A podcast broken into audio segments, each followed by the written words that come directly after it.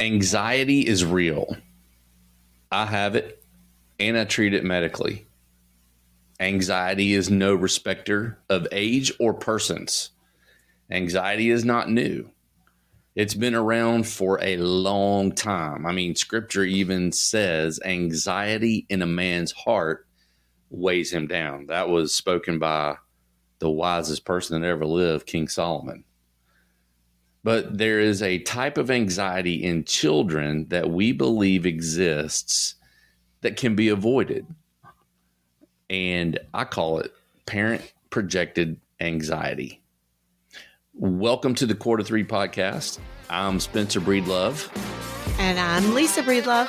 And our mission on this podcast is to inform your mind, inspire your heart, and to ignite your joy.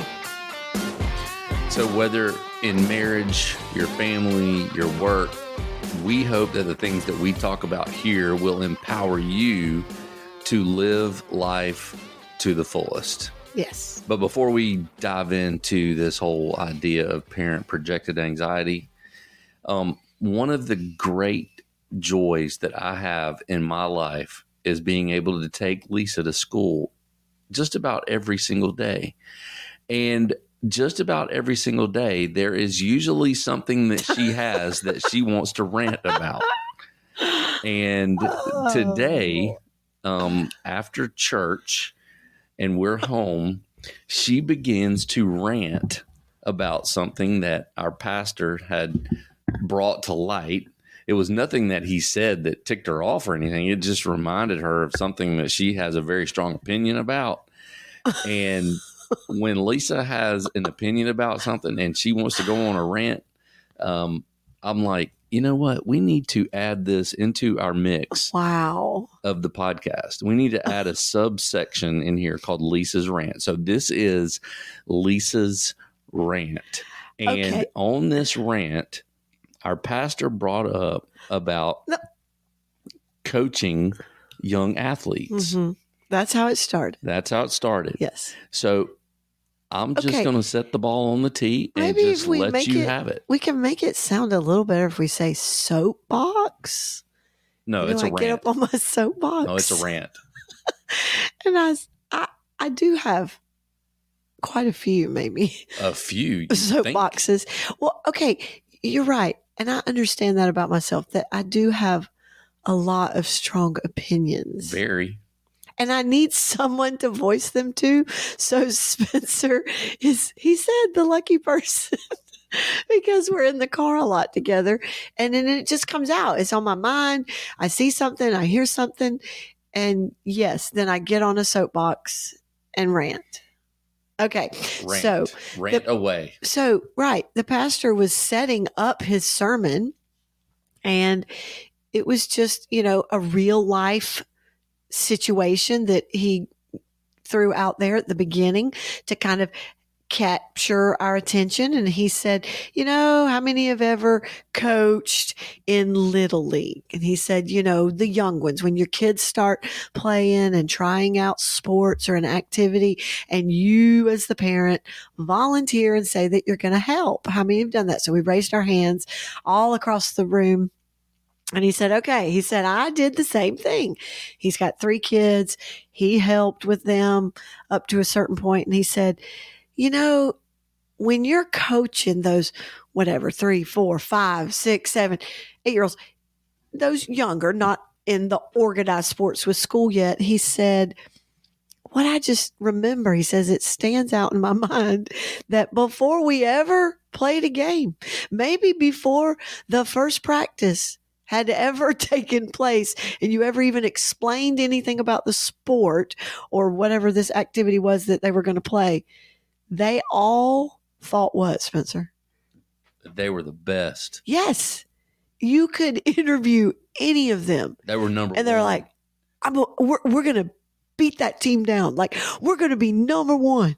We're going to be the best in this area. We're going to beat everybody.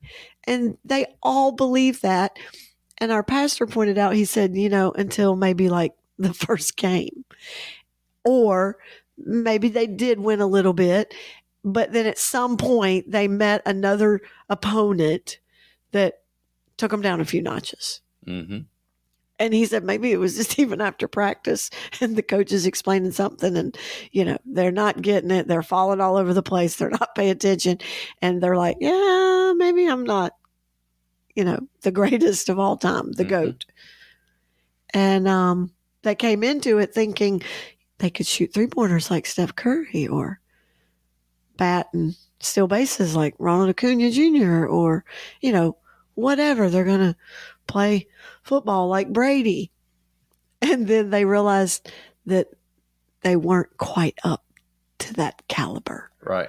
And I simply said, as we're around kids, students, sports, athletics, especially, you know, with your background in FCA and, and just our own children, I said that it's a little different these days because I notice, and this is, it's, it's sad and it's not all kids. And I love it when, you know, kids and student athletes prove me wrong by not being like this, but it seems to be kind of prevalent throughout our society. And it doesn't really matter what sport or activity that it is. They still think they're the greatest and they're, you know, going to have the shooting shirts and the sleeves and the headbands and the this and the that and, you know, mimic a lot of these models um, or heroes that they have of, of in their sport or field. But it seems like if they come to a point now when they lose or you know the opponent is just clearly better than them and put a beat down on them i notice that more often than not the kid athletes these days blame Mm. they play the blame game instead of saying, "Oh, gee, I wasn't as good as I thought I was," and and I always think that's a good thing. And what we've coached, you know, our athletes when we've been with them and our own children is that, yeah, realize what you can do better, learn from these others that maybe have the skill honed a little bit better and and think of ways you can work on it and ask your coach or go get extra training or go to a camp. But too many times these days i just see blame. Hmm and they blame the refs oh those were terrible refs. We lost that game because of refs. Or they they blame um whatever it is that the balls were different or the goals were different the rim is different or the court or the field a different size than what i'm used to. All this blame the shot clock didn't work or the scoreboard somebody keeping score didn't do it right or the possession really should have been our possession instead of that team like all kinds of blame that i hear instead of you know just learn from the loss Yeah, you got beat. yeah And- Period. and the thing again that we should be teaching our children and our athletes is that I don't care who you are, somewhere somebody's going to have a better day than you hmm and beat you at some point. So learn And they and don't blame. I just can't stand the blame game. I can't stand it. To me, it's cowardly. hmm It's very cowardly. Why do you think they blame? Um, I think maybe we just haven't taught them as a society that it's okay to lose. Yeah. And not be number one all the time. It's ego. It's pride. It's ego. It's pride. Their ego's getting in the Mhm. way. Mm-hmm. Their ego of thinking I'm the best. hmm Those other things get in the way of that. And then they cast the blame. Yeah. That's a good rant. Anyway, mm. so teach your kids, your children, Take if you're a coach, teach your athletes, take responsibility and learn how to win graciously without bragging and Mhm. being boastful and prideful in that. and getting a big head, hmm and learn how to lose graciously too. And you know what? On top of that rant, you Yeah. know, I, I I have a little bit of a rant here, and it's those parents that Uh huh. are on the sidelines and they're yelling and screaming at the refs Yeah. and yeah, that's sad too. and I mean They're acting a fool. they're acting a fool. and they're like grown adults. they're grown adults, yeah. yeah. It's like something happens. It's like Mm. it's like you're not in this game. Okay, maybe your kid, but hey, it cheer your kid and his team Right. on. Right. I love And- hearing call their names, like know these kids, call their names and celebrate what they are doing well. You know, Instead of it's way better than, oh, it's, yeah. a, it's a whole lot more mature. well, and that's just it. You know, the kids hear that. So then the kids are like, yeah, those refs, Yeah. they were terrible. They didn't like us. Yeah. The school was paying them. well, actually, the school does pay them. They Mhm. get paid to ref. Yeah. And, and, Duh. and and your school pays them when they're at your place. And also, you know, you want to turn around and say, hey, how about you put a striped shirt on and get a whistle and see how hard that is? hmm It's a hard job. So, anyway. Yeah, or go coach those kids that think that they're all that. Yeah. Oh, no, thank you. That's a whole. I'd rather rant. take kids, yes, that think they can't do anything and I can teach them, yeah, you can do something. Yeah. Oh, well. Okay. Hey, that's a good one. That was my rant for I can't today. wait. Till, I can't wait for the next one. today. You never know. Never know. Never know where it's going to come from. No, that is very true. that is very true. Uh, oh, well. Well, let's Okay. dive into the whole parent projected anxiety conversation. Yes. You set that up nicely that anxiety is a real thing. It is real, and hmm it's not something to be ignored. I think it's Mm-mm. something that you need to address. But I think that there is something that children have in this world called parent projected anxiety. Now, I haven't looked that up. I haven't That's not a researched. it. I don't. scientific. It yeah. This diagnosis. Is, this is straight from Spencer's heart and mind, and as I've observed yes. this thing called anxiety, and uh, and then listening to you and Mhm. hear what you uh, have to say about children and what you experience, um, you know, in teaching them. And I think that this is something that is avoidable. I think that parent projected anxiety is avoidable. Um, but before we get to that, um, you know, yes, I did acknowledge that anxiety is real. Anxiety in Mhm. children is real, yes. and it is not something to be ignored. No. But I do think that it is something that can be um, avoided in in some cases. Maybe not all the time, but I do think that it's something that can be avoided specifically in this area of parents who have their own battles with anxiety and how that is projected into Yes. the life and the into the heart of a child. Yes. That And- that is what we're talking about. Could what- be stopped. That's what we're talking about. So when we're talking about anxiety, anxiety from a biblical definition, because we're going to be Mhm. talking about this from a biblical worldview, um, anxiety is fear or dread. And um, when you take a look at the scripture in Proverbs 12, verse 25, it scripture is pretty clear that anxiety in a man's heart weighs him down. Hmm. That word anxiety means fear or dread. Hmm. And the thing about anxiety is that anxiety um, is defined, it has an unidentifiable threat. Mm-hmm. Whereas worry Mhm. is something that you can identify the threat. Anxiety is often very difficult to identify the threat. Right. With worry, you could pinpoint and say, I'm worried about this specific thing.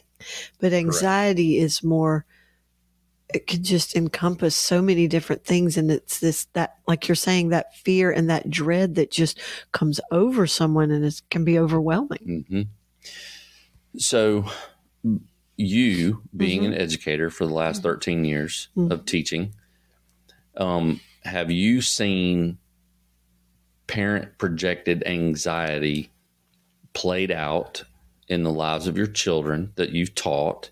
And if so, how? Yes, sure. And I, I want to say, I think that, uh, you know, we're talking about this because we're seeing it more and more.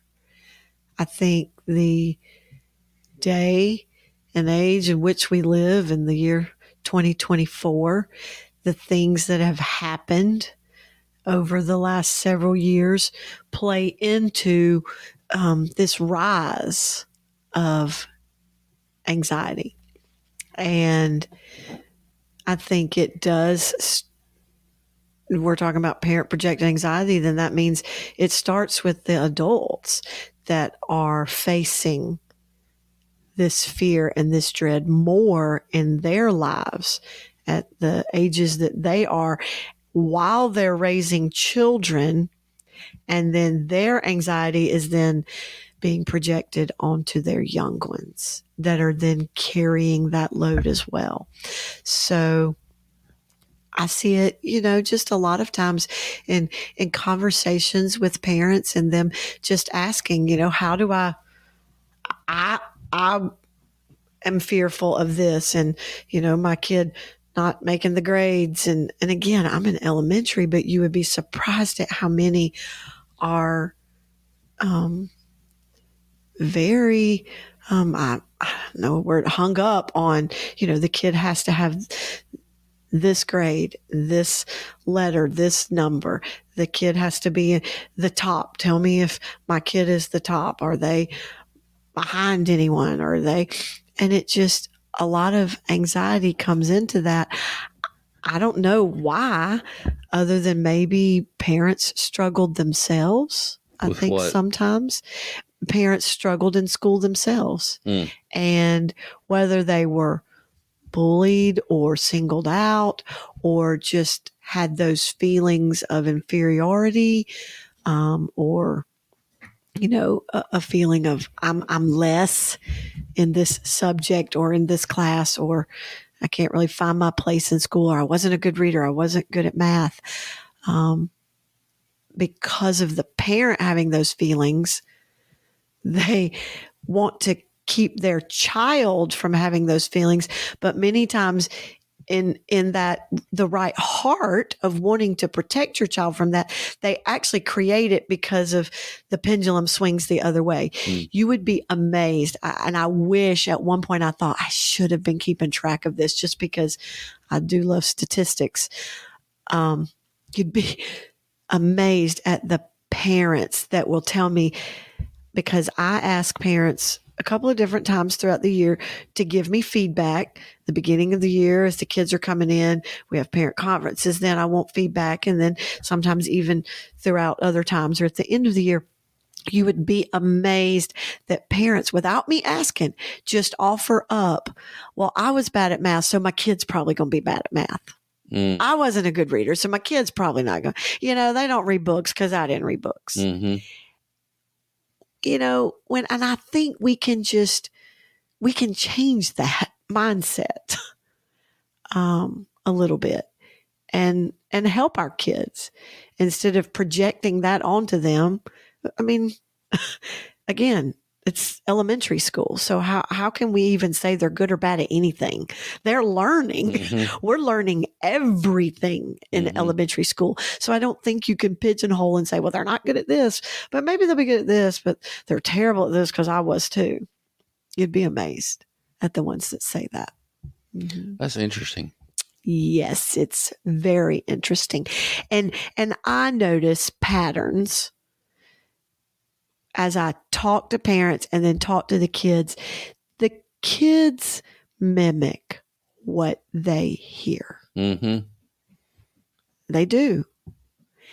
And you can think it's not really doing any harm, you know, when you say, well, don't worry about that. I stunk at that too.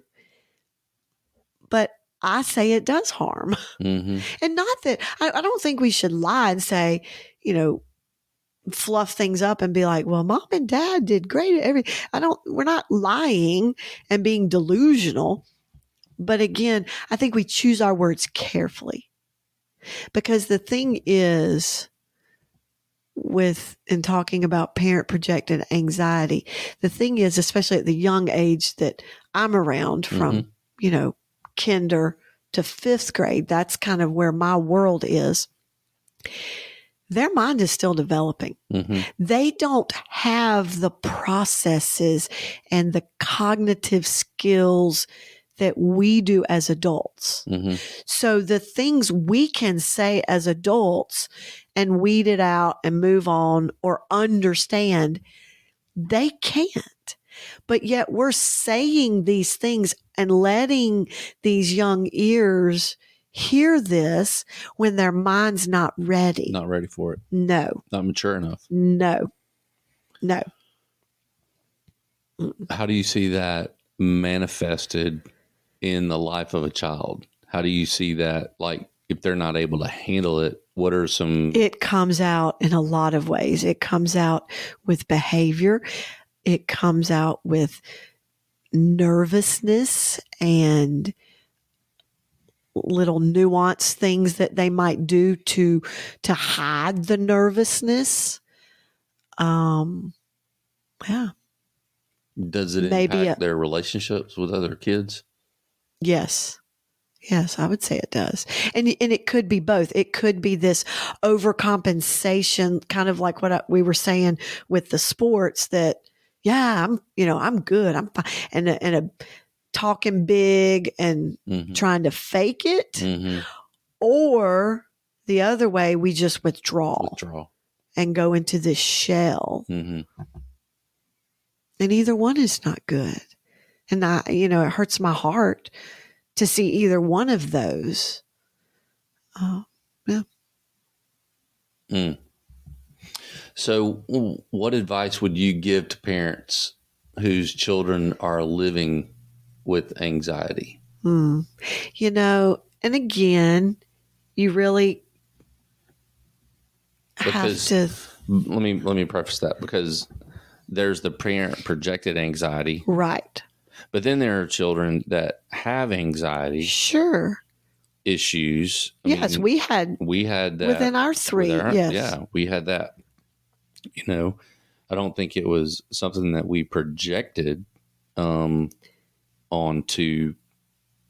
Right. I think all parents would say they try not to. Right. So that's the point is bringing this to light and really saying, let's think, am I projecting my anxiety, my Mhm. fears and my dread onto a child by things I say, Correct. by, you know, but you're asking with maybe just a child that has other has anxieties. anxiety. Yes, I think there are things that we can still do to help combat that. And and it goes with even the parent projected anxiety.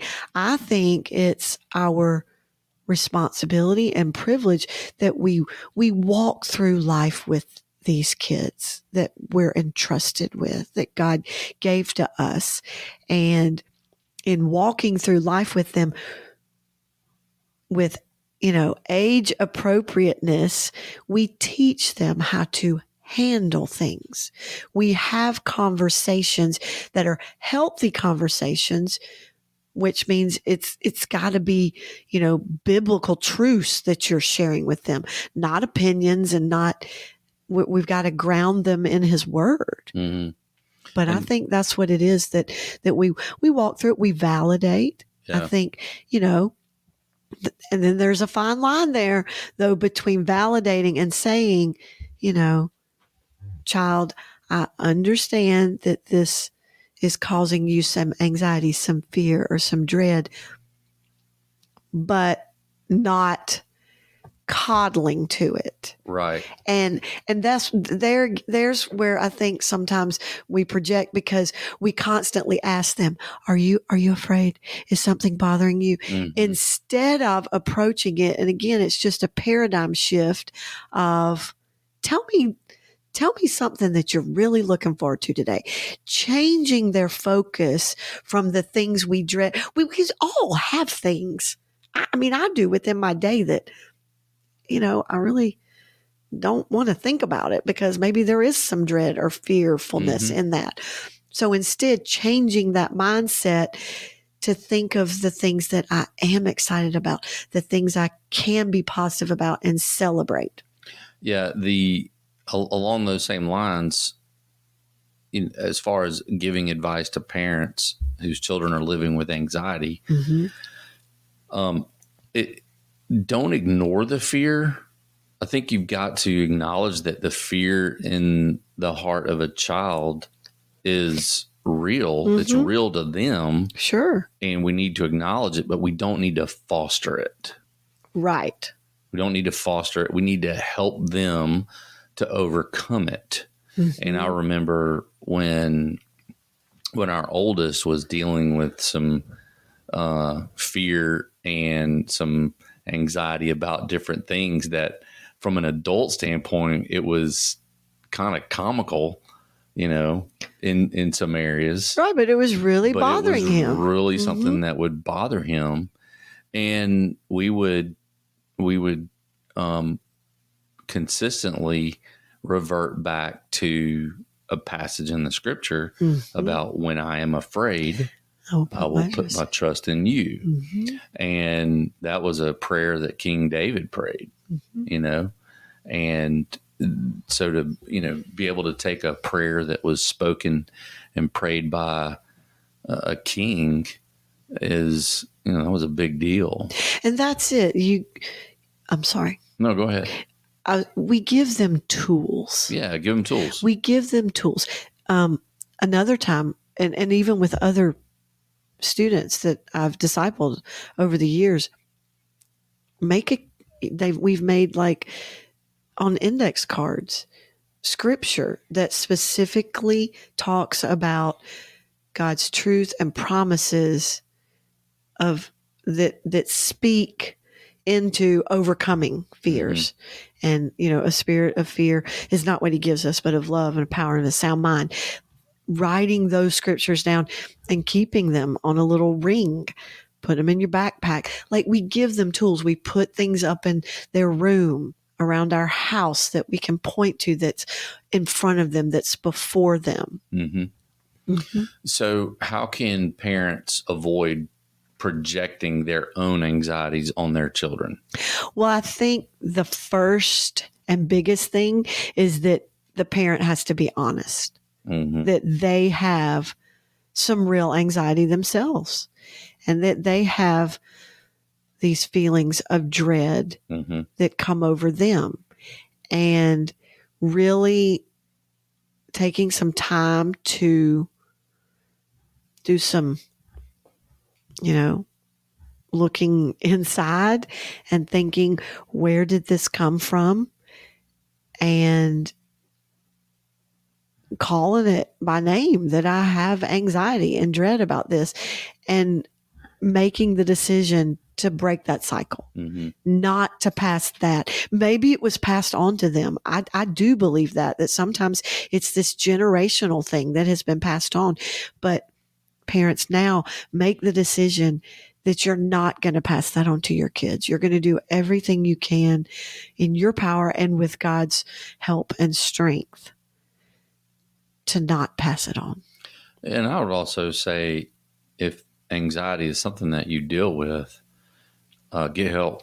Yes. It, that's what I was going to say. Right. We were going to talk about steps, right? So recognize it and then say, maybe I need to go talk to somebody hmm instead of just trying to suppress it and push it down. Because I think, I think that's what happens. It comes out in ways that maybe we don't even realize and our kids pick it up Right. Without us meaning Without to. us I, meaning I definitely do not think that parents go, well, I want to make my child anxious because I'm Mhm. anxious. No, no one would do that. That is not a parent's heart. Right. So I don't, I'm not saying that. I think we don't realize we're doing it. Right. And so, yes, recognize it in your own life and get help. Talk to a counselor. There is nothing wrong with that. Actually, it, it's a shame that we all can't get in Mhm. to see some counselors and have counseling on a regular basis Mhm. and have checkups. It's just healthy to do that. So I think those would be the top two things. Um, and then as things come up with your child,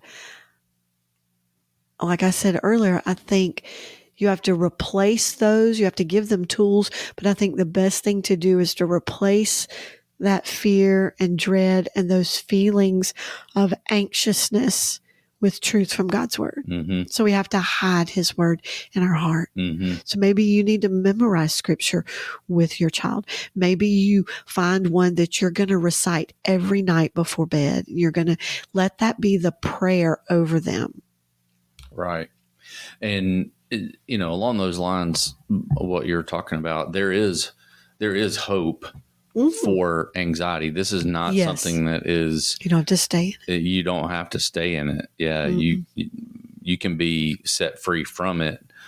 Um and there is hope. And the two things that I would say to the hope part of anxiety is that from a scriptural standpoint, from this biblical worldview, that you respond to anxiety with prayer. Yes. That it says, do not be anxious about anything, but in everything, pray, you know, with prayer And and supplication, present your request to God, and the peace of God, which transcends all understanding, Mhm. will guard your hearts and minds in Christ Jesus. So respond to anxiety with prayer. Here's how I do that in terms of my anxiety when I'm dealing with it. Um, I have a morning and an evening uh, routine Uh-huh. a morning and an evening um, rhythm where in the mornings I spend time in God's word and I spend time in prayer. Mhm. In the evenings, as I go to bed, I'm usually listening to scripture Mhm. or I'm listening to a, um, I'm listening to my Calm, not Yeah. the Calm app, but the Abide, app Abide. Mhm. and the Abide app usually has uh, like a uh, a sleep story uh, about a particular scripture or Prayers. Mhm. prayer or story in the scripture, um, and you know usually for the as I'm going to sleep, I'm listening to God's word, and the thing that that has done in me is that it brings a certain set a, a, certain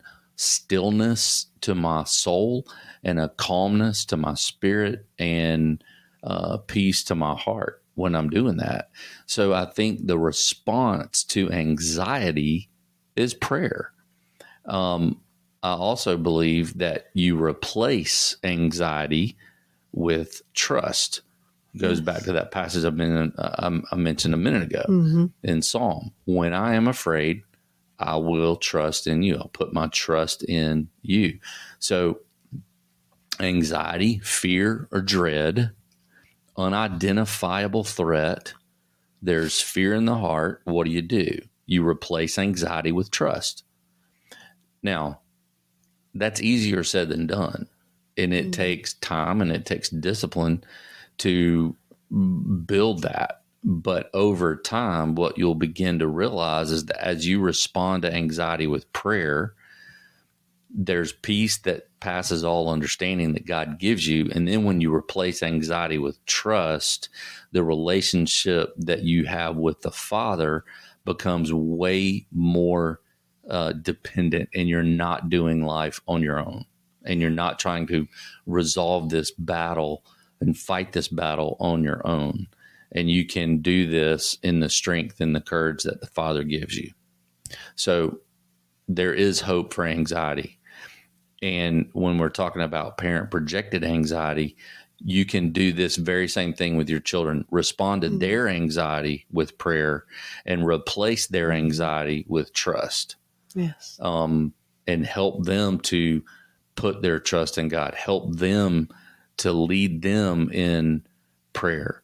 Um, now, are there other things that you can do from a medical field? Yes, you can do those things, but don't be solely dependent just on that because you're dealing with something that is um, eh, eh, you're dealing with something that is about your emotional health. You, it's not just it's not just a mental thing. This is a holistic thing that you deal with. And if God created you, which He did, then He has the remediation tools in order to uh, remediate the anxiety that exists in our heart. Mm. He said it himself. Yeah. Do not be anxious about anything, but in everything with prayer and petition. Present your request to me. And mm-hmm. guess what? This is what I'm going to give you. I'm going to give you peace. Not just any peace, but peace that passes all understanding. And then as we trust in Him, our anxiety is replaced with a great trust and courage and strength to overcome any fear or dread that we may have. So that's good. That's all I got. Yeah, that was good. And we hope it was encouraging. Very much so. I think it's I think it's something yeah. I mean, we've dealt with it ourselves, so I think it could reach other people. Well, folks, we do hope that this was an encouraging, uh, con- um, an encouraging podcast to you as you've heard us talk about anxiety, how to replace it, how to respond to it, and that if it is something that your children are dealing with, know that um, we empathize with you, mm-hmm. we understand, and we get it. And if it is something where you are projecting your own anxieties on your children, um, one, don't feel guilty, mm-hmm. but two, do something about it. Yeah. Don't just stay there.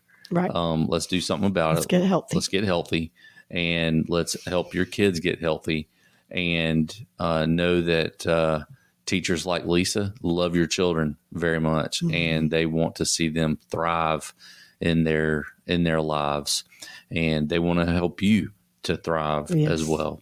So uh, just know we love you. We're grateful for you. Thank you so much for listening in. If you get a minute, uh, please leave us a review on wherever you listen to your podcasts. And um, also, you can connect with us on Instagram.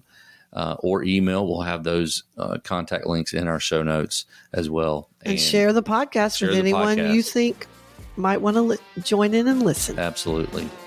And uh, remember, that two, two are, are, better, than, than one, and a cord of three strands is not easily broken.